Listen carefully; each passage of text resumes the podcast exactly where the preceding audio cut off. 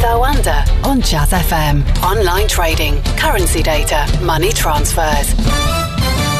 I'm joined by Craig Erlam from Oanda. Very good morning to you, Craig. Um, let's talk about China first of all, and uh, and how the people actually going back to the factories caused the Asian markets to rebound a bit. And similarly, Wall Street was up on healthcare stocks yesterday. So what are we seeing? Yeah, I mean, these are extraordinary markets. Even now, they have calmed down a lot over the last week or two, but we're still uh, seeing some quite extraordinary moves.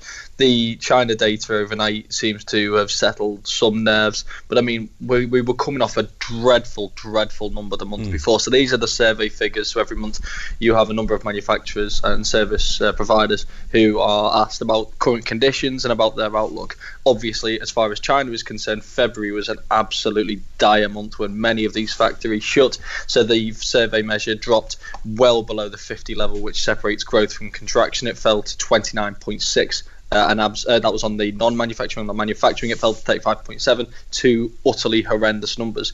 So we've jumped back into growth territory uh, this month, but many factories have reopened, so that's not entirely surprising uh, that we've seen a bounce back. But it was a greater bounce back than we were uh, expecting, which is why we're seeing some nerves settled. I always had a little bit of skepticism to this. One because of where the data is coming from, but also two because um, the the very fact that it is survey data means that um, the mood has a has a has an ability to change things, and if just the fact that this is improving better than um, maybe many of these manufacturers and survey uh, service providers thought, then perhaps that maybe that has uh, enabled the number itself to bounce back more than expected. The hard data is obviously always more reliable.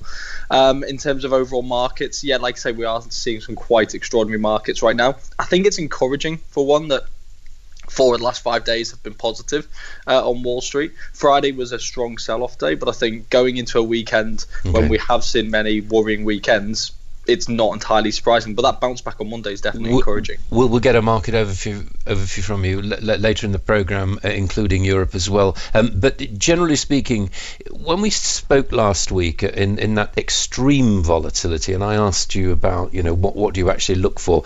And it was as if you were looking for some societal uh, change in society's attitude towards things. We've got lockdown fatigue in uh, in Italy and Spain. Of course, it'll happen here, and yet at the same same time, um, the UK epidemic, according to um, the professor that, the, Neil Ferguson, the professor of mathematical biology at Imperial College, says UK epidemic is slowing. Antibody test could soon be ready. Is that the kind of thing that'll give some sort of encouragement to the markets? Do you think generally? Yeah, absolutely. And I think if we start to see changes in the numbers of the acceleration rate in terms of the number of cases, will also have an impact as well.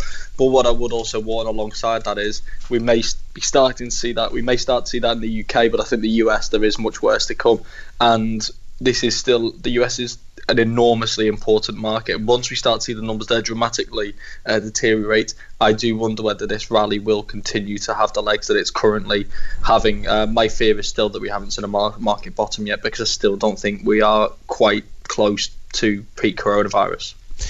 There's still confusion over bailout funds here in the UK, isn't there? Um, and uh, and also a, number of small businesses will be forced onto the breadline. May have, may have happened already. Um, that recovery is going to be, put it mildly, extremely difficult, isn't it? Well, yeah, because this is it, it, it's a question of who gets bailed out. Um, is this going to be um, is the government going to be selective, or are they going to use a more broad brush broad brush approach? Uh, are they going to save companies which were um, which, which, were teetering on uh, difficulties anyway? The Flybe experience suggests not. The, this kind of immediate opportunity was right. It's become overwhelming now. Let's just let that one go and move on. That would suggest that they're not going to save all companies, but I think they are going to try and save most. But the more and more now we are seeing different industries saying that they are going to need a bailout of some sorts, whether that is a tax holiday, whether that's a more direct bailout.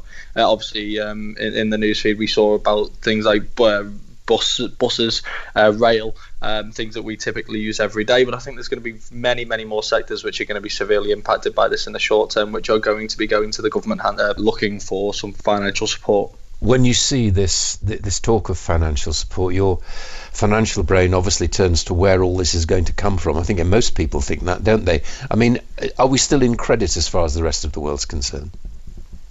I think um, in terms of where it's going to come from, a lot of it is going to be the government looking to um, be a kind of lender of last resort. So it's going to be kind of guarantees as opposed to direct support in as many cases as where uh, as they will possibly be. But that means that obviously many of these are going to be cap in hand to the banks and to other institutions. So it, it, it's going to it's going to be interesting to see how this actually does move because, like as we said before, these are very uh, these are unprecedented times, and this this isn't just a UK issue. This is going to be many businesses like this in many countries all around the world who are all going to be facing extremely similar situations or going cap in hand. Hand. What the central banks have done, though, they've put enormous liquidity into the financial system. So, as well as companies going cap in hand to the rest of the world looking for financial support, there's also going to be a lot of cash sloshing around the financial system looking for a return. So the question is, how sustainable is it going to be, and um, how easy is it going to be for many of these companies to access? Again, this is going to be the kind of the next one of the next phases, including data itself in terms of how the economies have been impacted, but obviously now how businesses uh, are able to survive. Talk us through the oil price actually, because the story this morning is it could actually go negative. Now, what does that actually mean? Well, I mean, I think what we're seeing there is uh, an extreme circumstance. So they're effectively just highlighting just how um, how bad the supply and demand dynamics have got. Uh, so at this moment in time, we've got oil trading at uh, around twenty dollars a barrel. Yesterday, U.S. Uh, crude WTI slipped just below twenty dollars a barrel. So these are extraordinarily low levels. It's the lowest levels in eighteen years, uh, and the, the the, the, the, trend is very much against it. So there's two dynamics which are really driving these prices lower. There is the demand side. We're heading for a global recession. Naturally, that means lower demand. But we're also obviously seeing airlines grounded. We're seeing uh, people out on the road less. So that means less demand as well. So this big shock uh, has really hit oil prices. And at the same time, we've got an oil price war between uh, Russia and Saudi Arabia. So they were trying to agree a supply cut, uh, and instead that deal fell apart. And Saudi Arabia said, "Fine, we're going to produce three million more barrels a day, and we're also going to sell it at a massive discount on the market." And Russia responded in kind. So we've got this flood of oil on the market at a time when no one wants it. So but oil prices have understandably crashed. You can't so be, you can't put the stuff back in the ground though, can you? That's the problem. So presumably there's a, a premium for storage space right now. In fact, just I mean not to be too crude about it. so it's a terrible pun. Um, there, no, there, there probably will be tankers actually as we speak at anchor full of oil. Well, we've seen this before. We've um, uh, in recent years is when we've we've had such an oversupply situation, it has to go somewhere, as you say, mm. and the tankers do become full. So what we had at one stage was we effectively had shipping containers that were just parked at ports with nowhere to go but they were just needed to in order to store oil. So what happens in situations like this is the cost of a barrel of oil declines and the cost of storage solutions goes up because it's suddenly um, extremely in demand. So this idea behind negative uh, oil prices is mm. simply that we could get to a point whereby these all these storage tankers around the world are full, and all of these oil producers need to get rid of this oil because they need to continue to produce uh, at a certain rate. Now, I don't think we get to the point that we're going into negative oil. I think what's effectively going to happen is we're going to see people pumping less. It may not be uh, Saudi Arabia and Russia if they do have this appetite for this price war, but we have an entire US shale industry which is going to, going to be extremely unprofitable at these levels. We are going to see them uh, pumping less, which should bring uh, this into balance. It's also a highly indebted industry as well, so we could see many job losses over there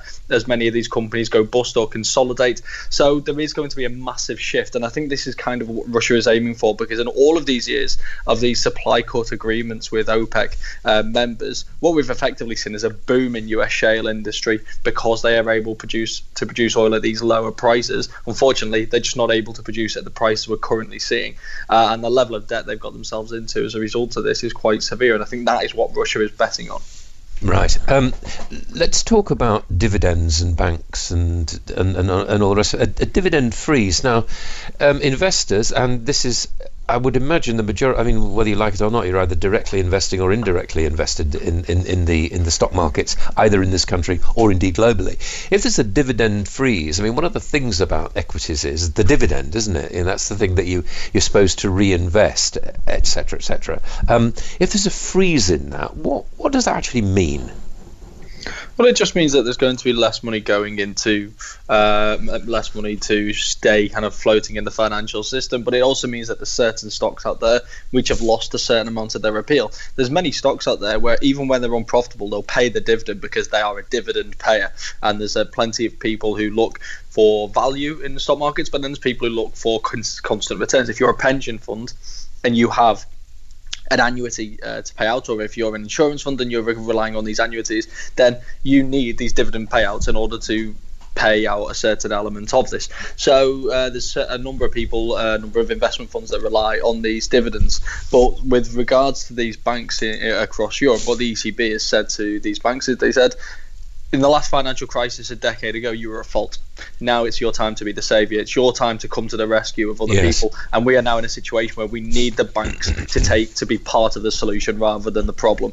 Uh, and they've said so. Therefore, we are strongly encouraging you, and uh, the the strength of this is clearly quite severe. We are strongly encouraging you to cancel dividends, cancel share buybacks, and use that funds, those funds, those billions of uh, euros that you could be paying out in other means, and use it to lend to the real economy lend to small businesses, and help us through this crisis. Okay, Craig, coming up to the end of the programme, but just before you go, give us an overall view, chuck in all that stuff about the World Health Organization maybe saying that the outbreak is reaching its peak, slightly more optimistic sounds from the Chief Medical Officer and his team uh, in this country. I mean, again, are we clutching at straws? Tell me, what, what do you feel right now?